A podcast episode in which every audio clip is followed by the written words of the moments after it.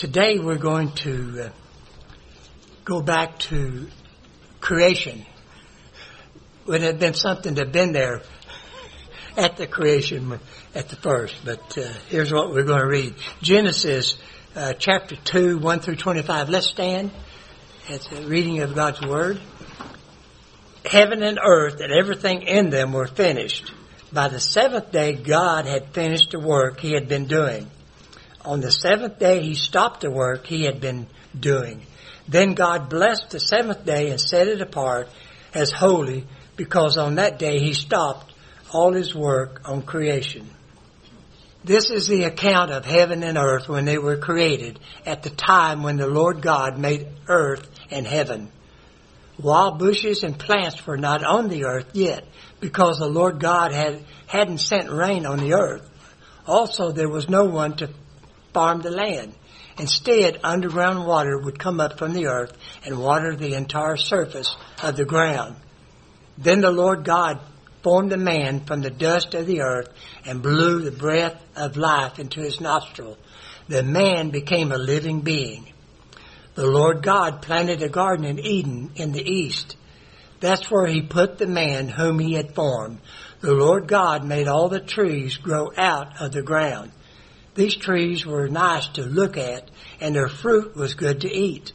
The tree of life and the tree of knowledge of good and evil grew in the middle of the ground. A river flowed from Eden to water the garden. Outside the garden, it divided into four rivers. The name of the first river is Pishon. This is, this is the one that winds through Havilah, where there is gold.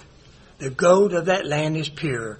Uh, Bdellium and onyx are also found there. The name of the second river is Pishon. Gishon, this is the one that winds through Sudan.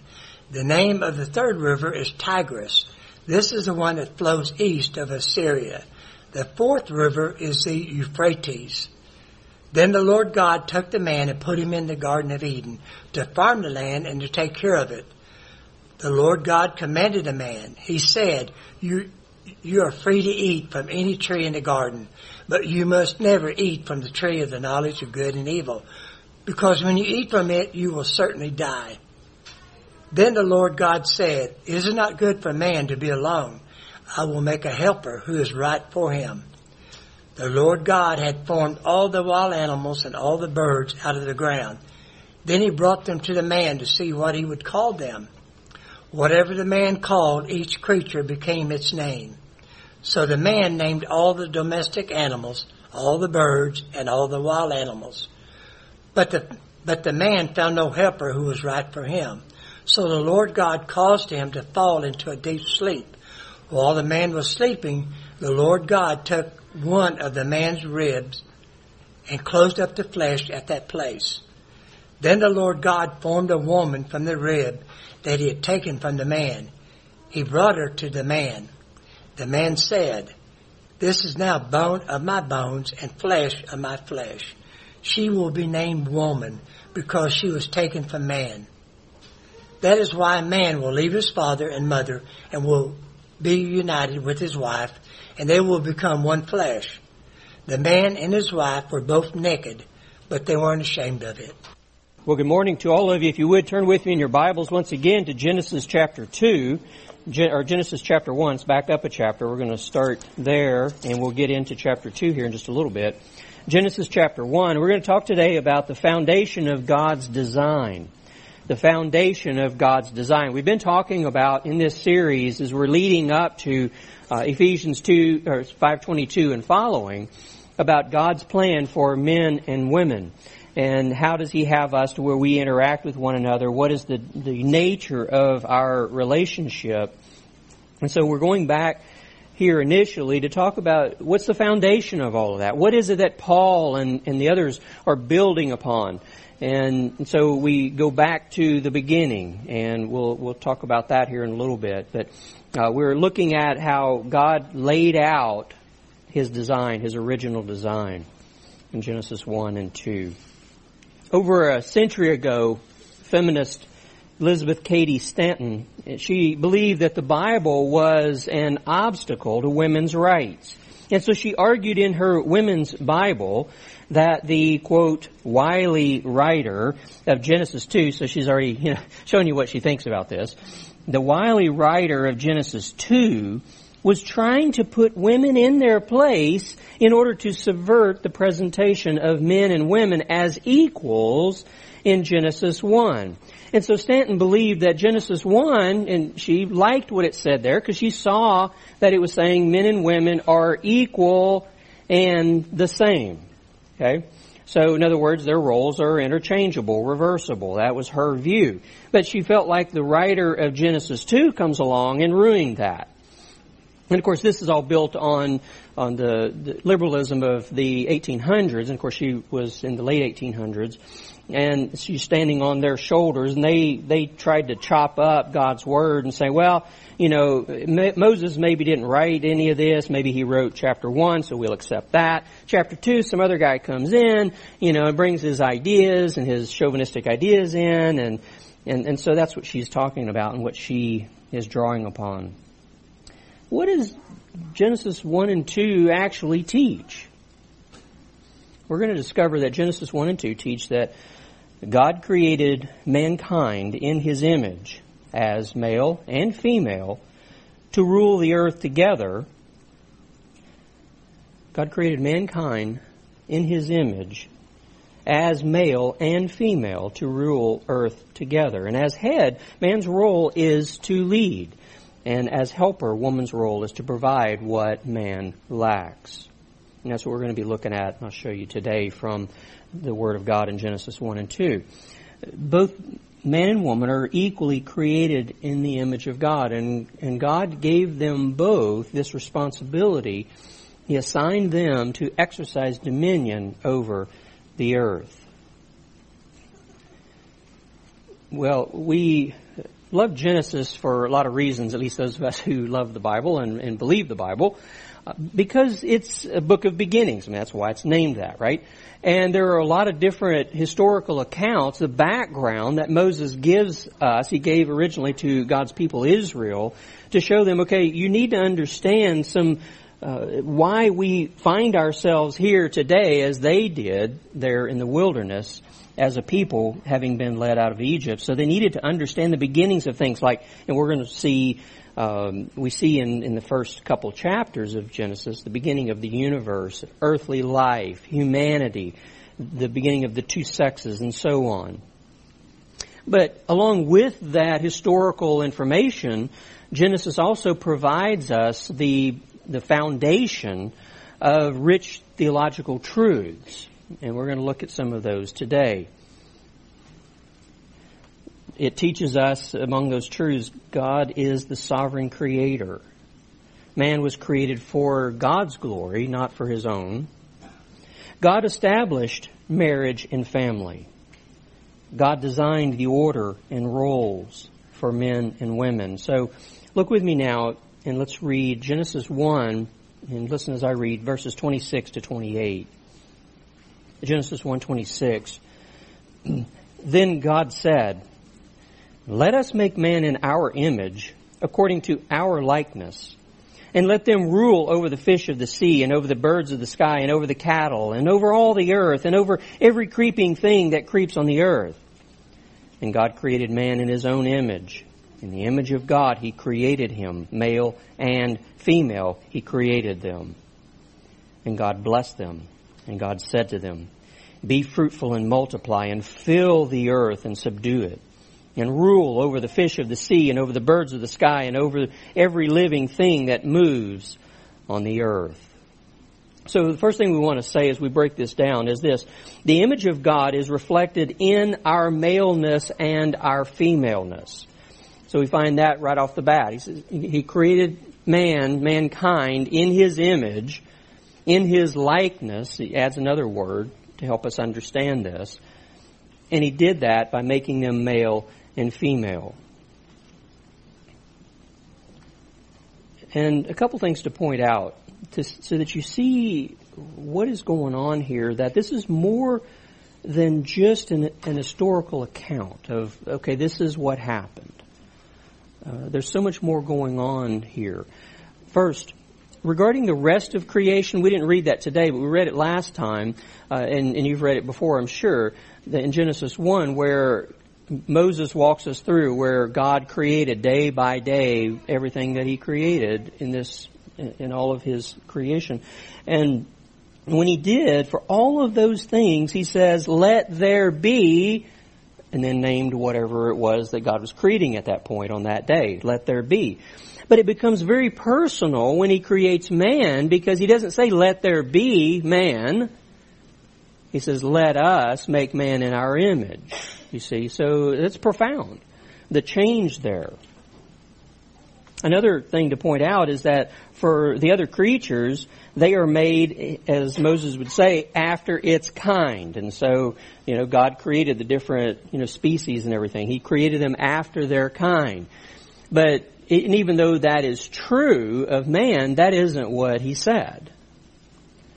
For man, instead of saying, he was created after its kind. It says he was created in God's image.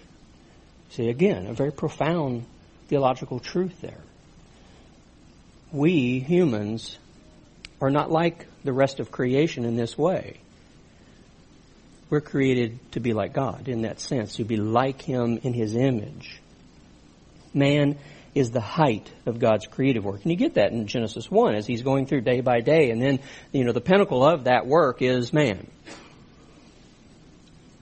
We get a glimpse here uh, of male headship. And as we go through these first two chapters, and we're just going to touch on the, um, the relevant passages, we can't go through all of it right now, but I'm going to point out uh, where it does show male headship in contrast to uh, feminists like uh, Ms. Staten Stanton said, and others who, uh, their day and our day, we do see male headship. And here in chapter 1, the man's name is Adam. And his name is what God gave to the whole human race, to mankind, both male and female. So Adam, and Adam is from the Hebrew word Adam, and Adam is the word for man. Okay, or it's one of the words for man. And that is used so much here. So, mankind he calls Adam, and the male he calls Adam, or we say Adam. Okay? This is even clearer. Turn over to, to Genesis 5, just a few pages to Genesis chapter 5, verse 2.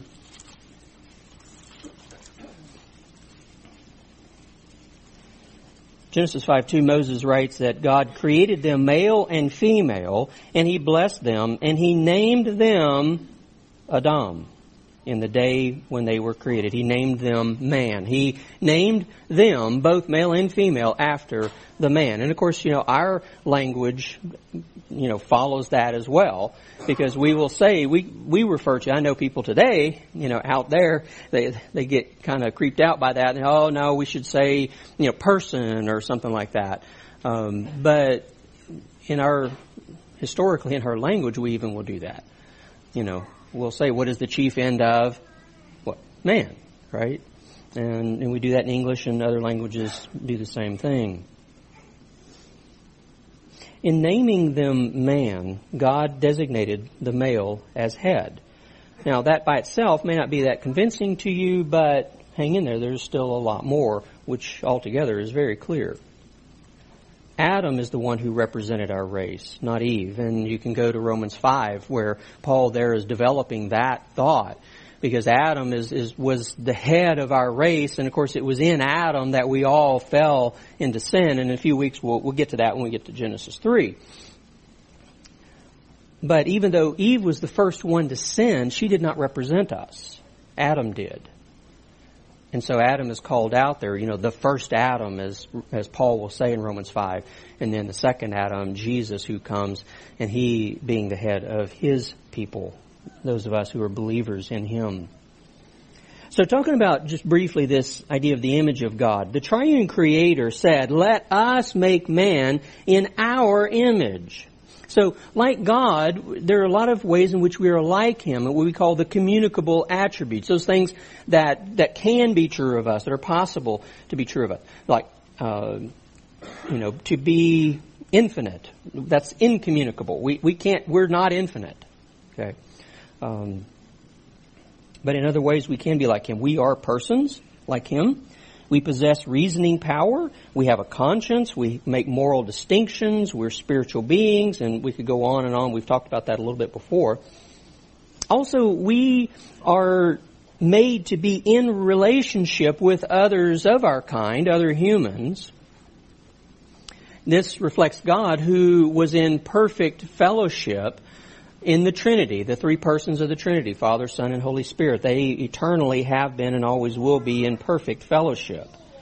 And so we, that's reflected here. Their character is reflected in the in what God is doing.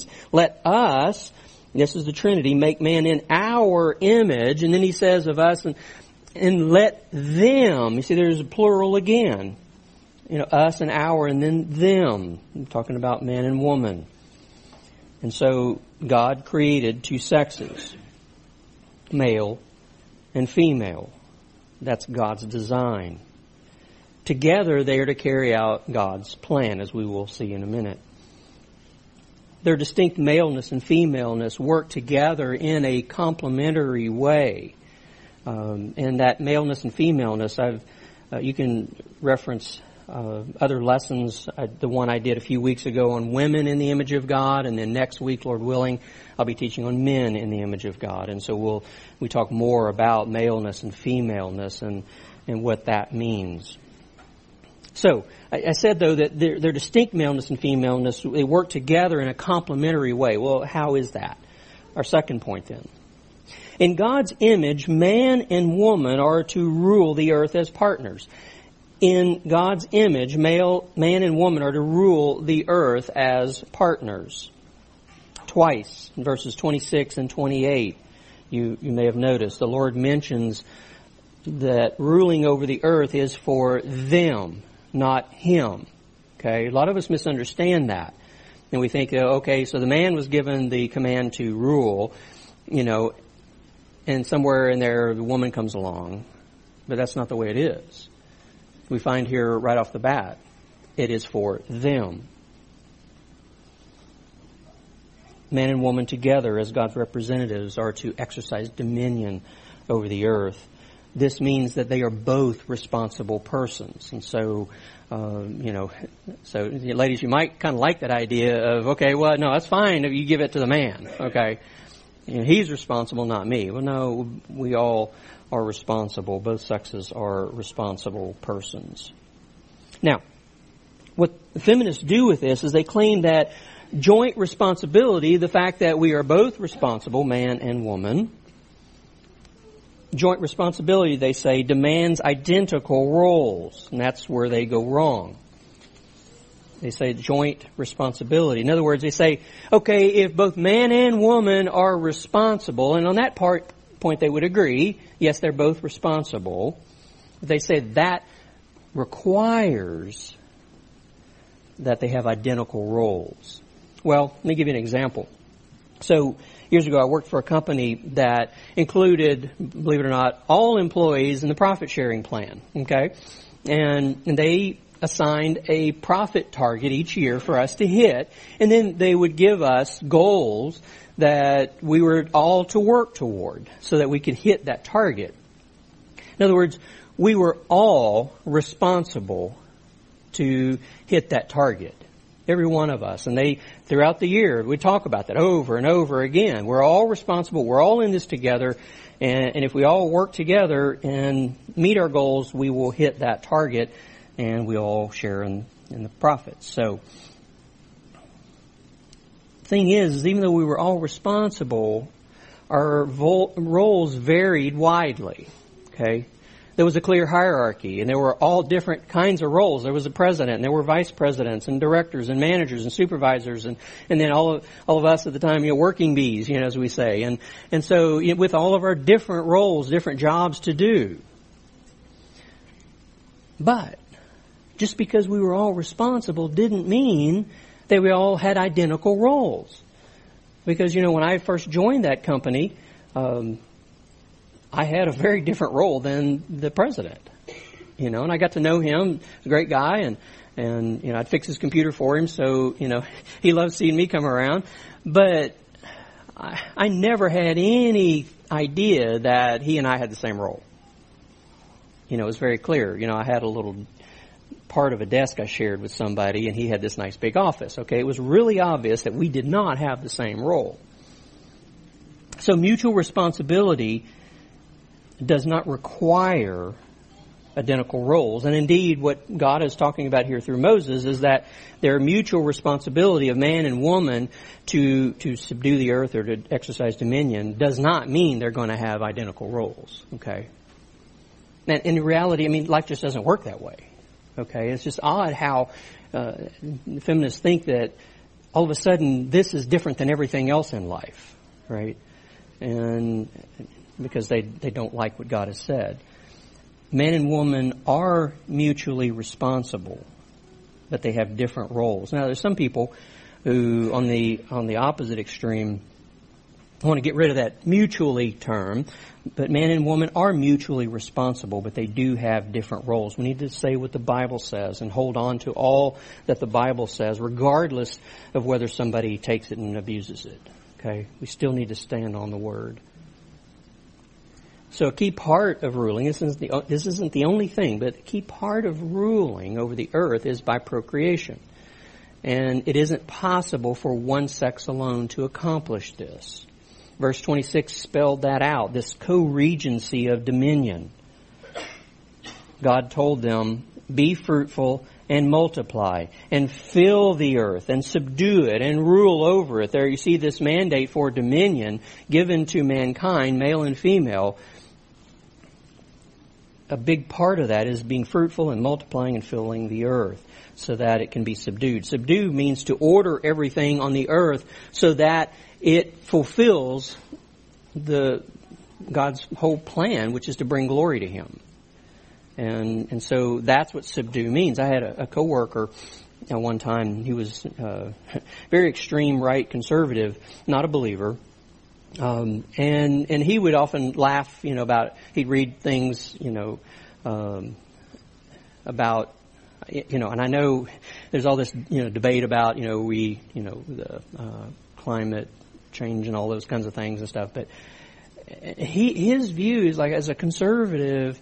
God said, even though he wasn't a believer, he said, God said, you know, we are to subdue the earth. That means that we can just rape its resources and basically, you know, trash the earth and that's fine. And that's what he took away from that. That isn't what subdue means. Doesn't mean that you can do whatever and completely trash the earth so that one day we end up where we can't. I'm not saying I'm not for climate change, okay? I'm way away from that in that sense, but I'm also one who says we do need to take care of it. Most of the people out there who are talking, they're not really the things they say are just politically driven. They're not really interested in taking care of God's creation because, for one, they don't believe it's His creation. But as believers, we should think of it. This is God's creation. He gave us this, and we need to take care of it.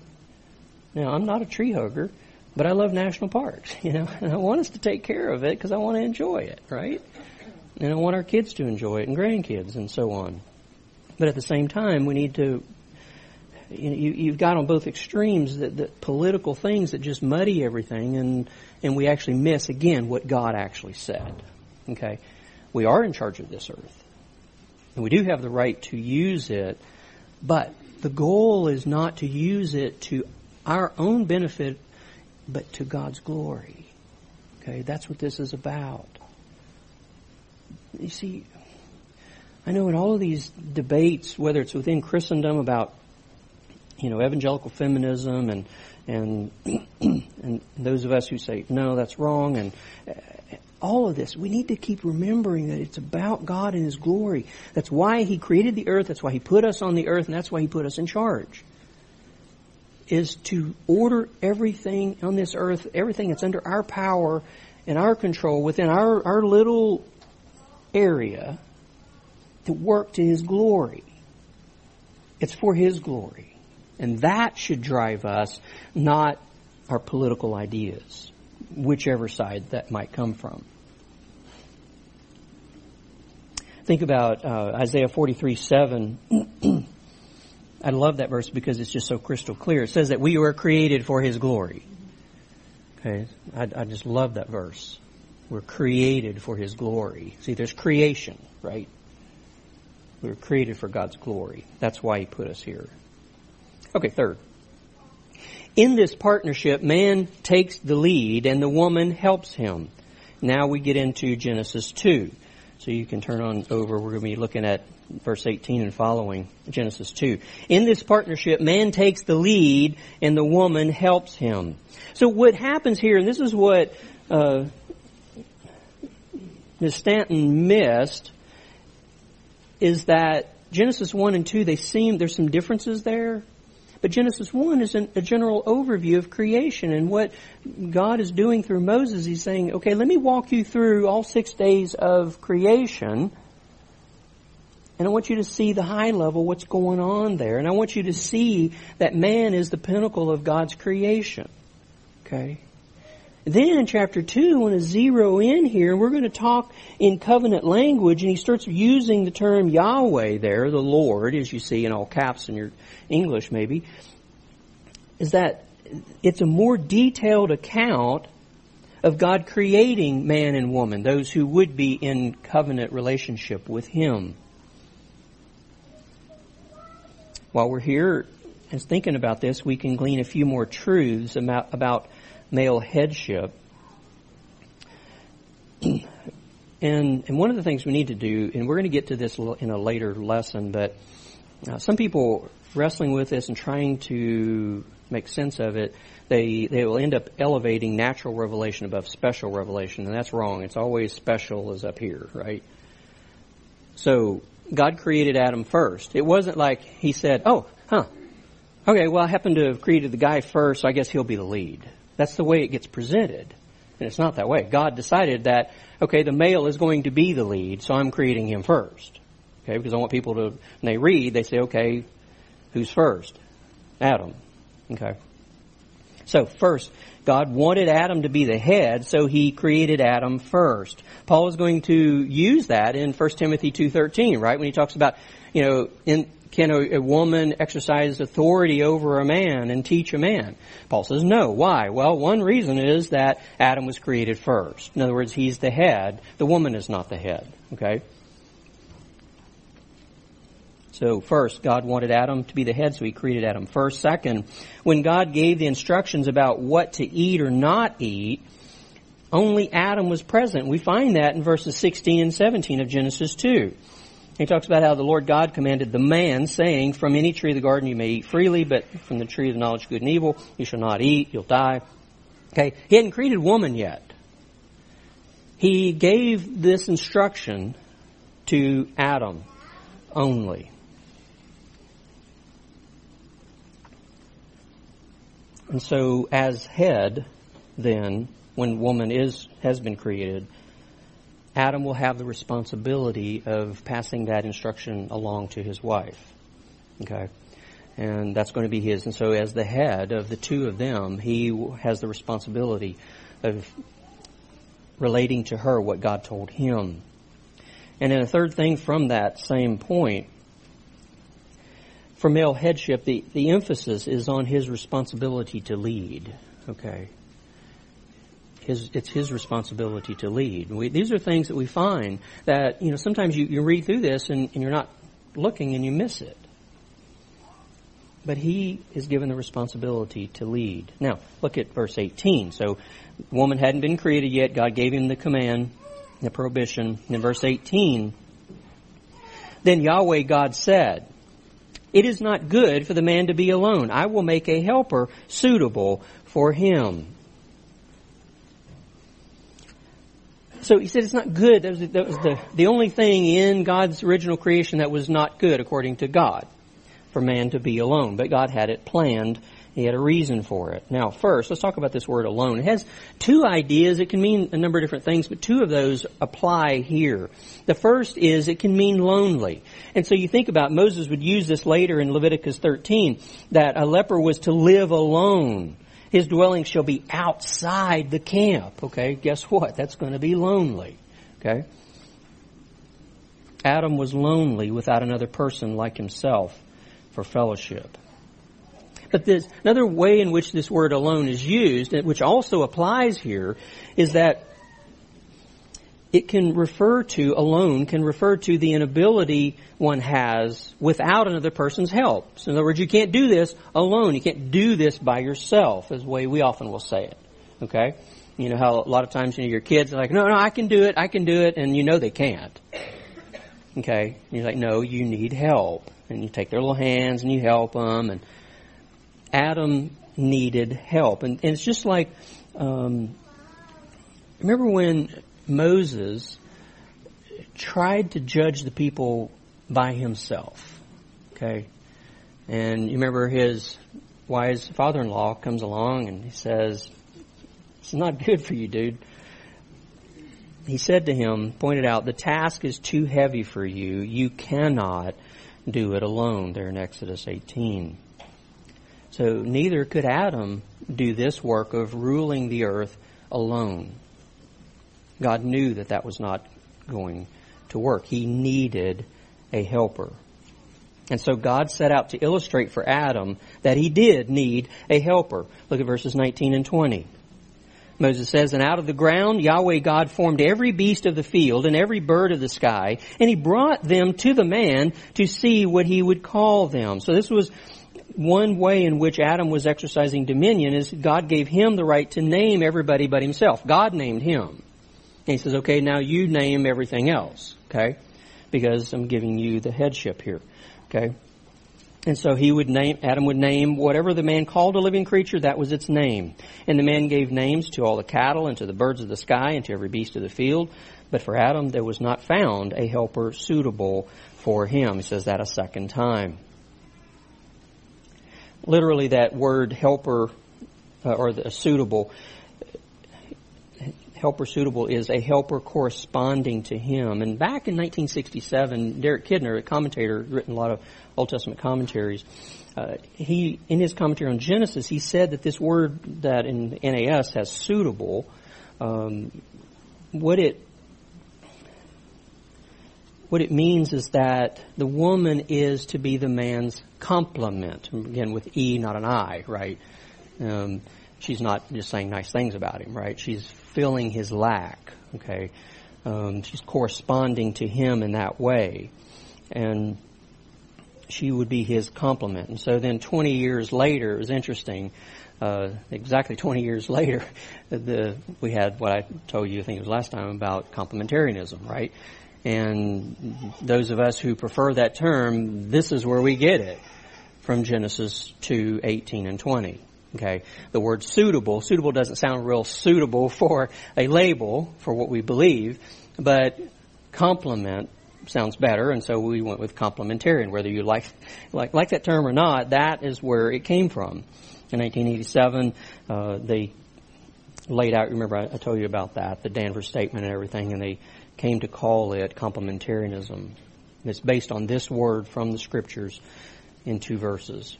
MacArthur explains, the words of this verse emphasize man's need for a companion, a helper, and an equal. He was incomplete without someone to complement him in fulfilling the task of filling, multiplying, and taking dominion over the earth. And then Kevin DeYoung says, only as a complementarian pair could Adam and Eve fill the earth and subdue it.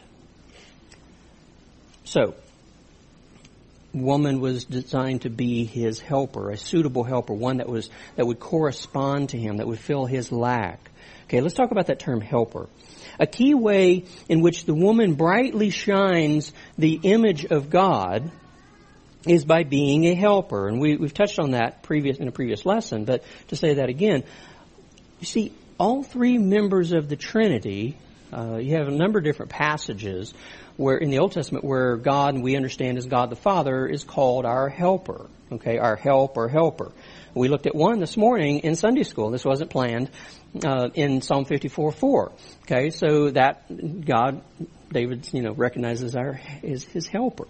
Okay, uh, 46:1 is another one that I'm going to talk about in a moment here. Um, so. I know you ladies, and you hear Oh, I'm supposed to be his helper? Wow. Thanks. Right? Doesn't sound that great. Okay? And, but I want to encourage you that the same term is used for all three members of the Trinity. So I mentioned one's there with God the Father, and you go to, to John chapter uh, 14 through 16, and was it 16, I think, where it talks about um, the Holy Spirit, or John 14, yeah. The Holy Spirit is a another helper, John 14, 16. Okay, another, Jesus saying, another one like me, which he's calling himself helper. Okay. Uh, also 1 John 2, 1, that term advocate there is actually helper. Jesus is our helper. Okay that helps us to better understand woman's role. And so, for this idea I was talking about here, um, Alan Ross explains the modern reader tends to think of a helper as someone of a lower status, an assistant to the one who is important. But the fact that this psalm, and he's writing here about Psalm 46:1, another place where helpers used, the fact that this psalm describes describes Yahweh as the helper signifies it means much more. Basically, the word refers to providing what someone lacks or doing for someone what that person cannot do for himself. In other words, it ties in with the second definition of alone, right? So, man, it's not good for him to be alone. He can't do this on his own. So what does he need? A helper, which means somebody who comes and fills what another one lacks, something he can't do on his own. Okay? Ray Ortlund assures us that since the Bible portrays God as our helper, it proves that the helper role is a glorious one, worthy even of the Almighty. And then the Kostenbergers that I quoted at the beginning, they point out, since God is clearly not inferior to anyone, whatever the term helper entails, it's certainly not inferiority. And we need to understand that. We need to wrap our heads around that. The role of helper is one of dignity and value. Now, there, there's some folks that conservatives that they're not comfortable with this, and they actually come out and say, "Oh no." When it's used of God, it means something different than it's used of woman. And then they try to explain that and end up basically proving what I just said. I haven't found one that can show that it's used differently because it's not. It's just it just means the helper means that there's someone who fills what the other lacks. Okay? And so it is a role of dignity and value. So back on uh, male headship, which you know we're kind of gleaning and gathering things on that topic. Male headship is also seen in the fact that woman was made for the man. We saw that in verses 18 and 20. Uh, I, you know, uh, especially verse 20, I will make, let's see, not 20. Yeah, so 18, a helper suitable for him. And then, yeah, 20, a helper suitable for him. She was made for the man. This means their roles are not interchangeable. They're not reversible. You know, so we can't say with uh, evangelical feminists, they say, well, you know, and they try to work this out where, okay, what's, what really should be going on is that man and woman are equal and the same. In other words, it doesn't matter which one is the head. They can take turns, they can divide it up, they, but they try to say that, you know, they both are the head. Well, that can't be, right? Um, but they try to try to make that work. The problem is, is that the woman was made for the man, not the man for the woman. Eve was also made from the man, we see in verse 22. So let's look, starting in verse 21. So Yahweh God caused a deep sleep to fall upon the man, and he slept. Then he took one of his ribs, and, and he closed up the flesh at that place. And Yahweh God fashioned into a woman the rib which he had taken from the man and brought her to the man. And the man said, This is now bone of my bones, remember the rib, and flesh of my flesh. She shall be called woman, because she was taken out of man. For this cause a man shall leave his father and his mother, and shall cleave to his wife, and they shall become one flesh. And the man and his wife were both naked and were not ashamed. So she came from him. And now another example of man's headship is that Adam, remember he had now the headship, so he was given that to name all of creation, including the woman. And so God named Adam, and then Adam named woman. That is an example of his headship. Her name came from his. Okay? And so here in verse 23, when it's talking about she shall be called woman because she was taken out of man, a different word is used for man. Instead of Adam, it is Ish, I-S-H. It's pronounced Ish, not Ish. But he's called Ish. That's what God named him, also Adam and Ish. And then Adam said, well, I can see she came from me. And she corresponds to me. So I know what I'll name her. I'll take my name, Ish, and I'll make it feminine, Isha. Okay? Because she came from me. You see? And so there's another way in which headship is taught here. Male headship is taught. The woman's name came from the man's name. And so then Moses comments on this and he adds that the man is to cleave to his wife. Now, cleave was, this Hebrew word was used for things that, you know, stick together. And, and so the idea is that, especially when it's used of persons, clinging to someone in affection and loyalty.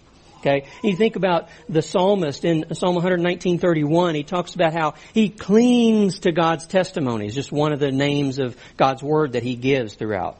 Right? So God's testimonies, God's word, he clings to it. He holds to it with affection. I love God's word. Which if you know you read Psalm 119, you get that pretty clearly, right? That he loves God's word. And he's loyal to it. He clings to it. That is how the man is to cling to his wife. In this partnership, husbands must cling to their wife in deep affection and steadfast loyalty. That's how they become one flesh that Moses talks about here. It's a complete unity, a unity of the whole person. It doesn't mean just the physical unity. It does, that's part of it. That's not all of it. And we'll talk about that more in Ephesians 5 when we, when Paul quotes this verse. We'll talk more about what that unity is referring to, and we'll go into more depth with it. But just for now, think about this. Again, Alan Ross said, um, God intended husband and wife to be a spiritual, functional unity, walking in integrity, serving God, and keeping His commandments together. There's that idea of unity. Ray Ortlund says of this unity, it is the profound fusion of two lives into one shared life together. So a fusion into, of two lives into one shared life together by the mutual consent and covenant of marriage. It is the complete and permanent giving over of oneself into a new circle of shared existence with one's partner. Okay, so let's go to let's see, uh, a couple slides. There we go. Thank you. Um, looking at this, so this is what comes out of Genesis 1 and 2. Okay? So God's designed this one flesh partnership. It's not what we find on the left. I know there are a lot of guys out there teaching on the conservative side that that seems to be what they're saying. And, and the thing that it seems to me is that, I don't, I don't know their motives, but it's like they're afraid if I teach God's Word, women are going to get the wrong idea. My wife's going to want to try to boss me around, and women are going to want to be pastors. Okay, well, that might happen. But all you have to do is take her back to God's Word. Okay? Don't kind of, you know, pull back on God's Word just because you think they might take it wrong. Okay? You just take them back to God's Word. Okay? You want to boss me around, honey? No. Look at what the Bible says. Okay? You want to be pastor, lady? No. Let's go look and see what Paul said there. Okay? And, and so, what's going on. It's not that the husband is up there by himself. You don't get that idea at all in Genesis 1 and 2. He is not by himself. There's this partnership, this oneness, this, this cle- him clinging to her, cleaving to her. That's what you find in Genesis 1 and 2. Okay?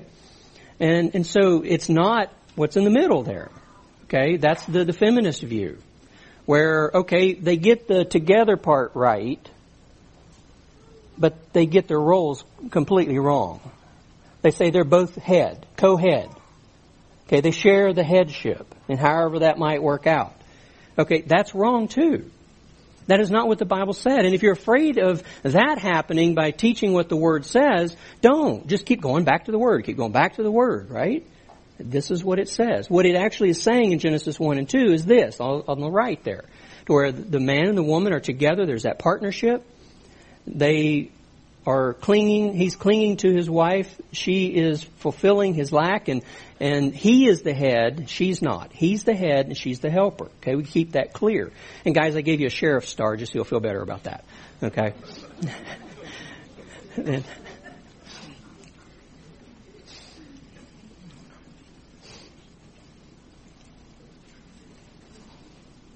let me give you an idea of one, one way that what this might look like. Uh, and this won't look like your family, your marriage, but hopefully you can take away some uh, things that you can say, yeah, you know, I can do more of this. Uh, Connie and I have worked at this. I haven't told her this part yet. Uh, we've uh, worked on this kind of partnership all along in, in our relationship.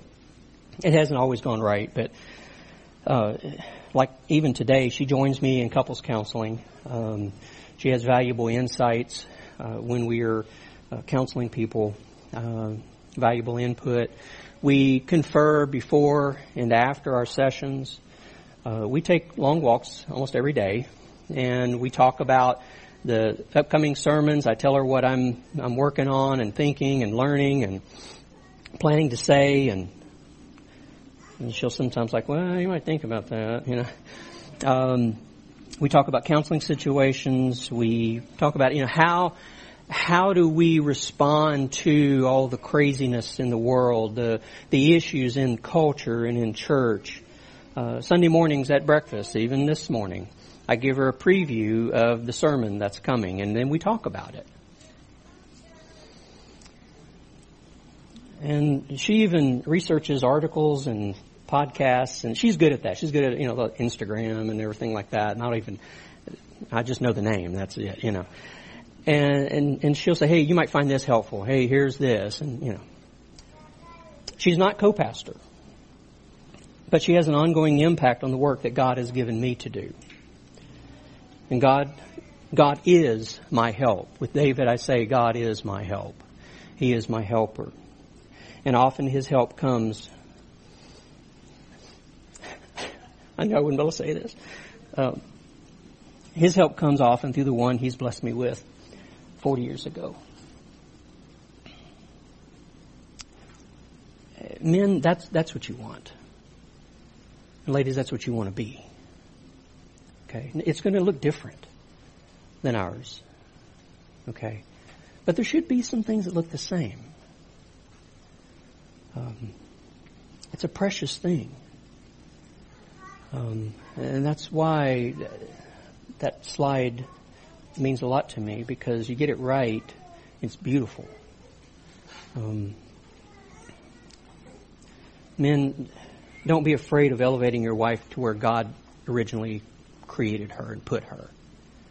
Don't be afraid of that. It's only a blessing. Well, as we turn our attention now to the one who is our help, our helper, in such a deeply profound way. God the Father is presented our, as our helper. You know, the, the psalmists talk about, you know, being in need of salvation. Sometimes that was kind of on the earthly level. I need to be delivered from my enemies. But it was a, a picture of the need that we, we all had of being delivered from our greatest enemy, sin. And Jesus, the one who Hebrews tells us perfectly reflected his, his Father's image because he was God, is God. He is such a precious helper. And that help comes out so clearly to us and so beautifully to us here at the Lord's table. And, and he's so good to us that when he knew he had to return to his Father in heaven, he said, Oh, don't, don't worry, I'm not going to leave you as orphans. I'm going to send you another helper. And he'll not just be with you, he'll actually be in you. another helper. It's just one that's just like me. Why? Because it's just the third member of the Trinity, God the Holy Spirit. You know, Adam represented our race, but he failed miserably. And don't ever think that if you were in that position, you would have done differently, because every time you sin, you prove that you would have done the same thing. Okay? He failed miserably. But Romans 5, as I mentioned earlier, we had a, another man represent us. At least those of us who will trust in him. He's our representative. The second Adam. Jesus the Messiah. He represented his people, those who will trust in him. He represented us. And he succeeded triumphantly. It looked like a miserable disaster at first. Died, buried, done, finished. You couldn't get more final than that. Except we're talking about God the Son. He saw no finality there. Except that he had paid our price in full. And his work was done. And he raised himself as he said he would, and he triumphed. On the cross, he triumphed over our sin, and in the grave, he tri- or in the grave he triumphed over death, so that we might live in him and with him forever. He humbled himself. We come to the table and we remember these beautiful truths. He humbled himself. He sought our greatest good, salvation from our greatest enemy, sin, our greatest problem. He died on the cross and he redeemed us. Oh, what a Savior. Let's meditate on that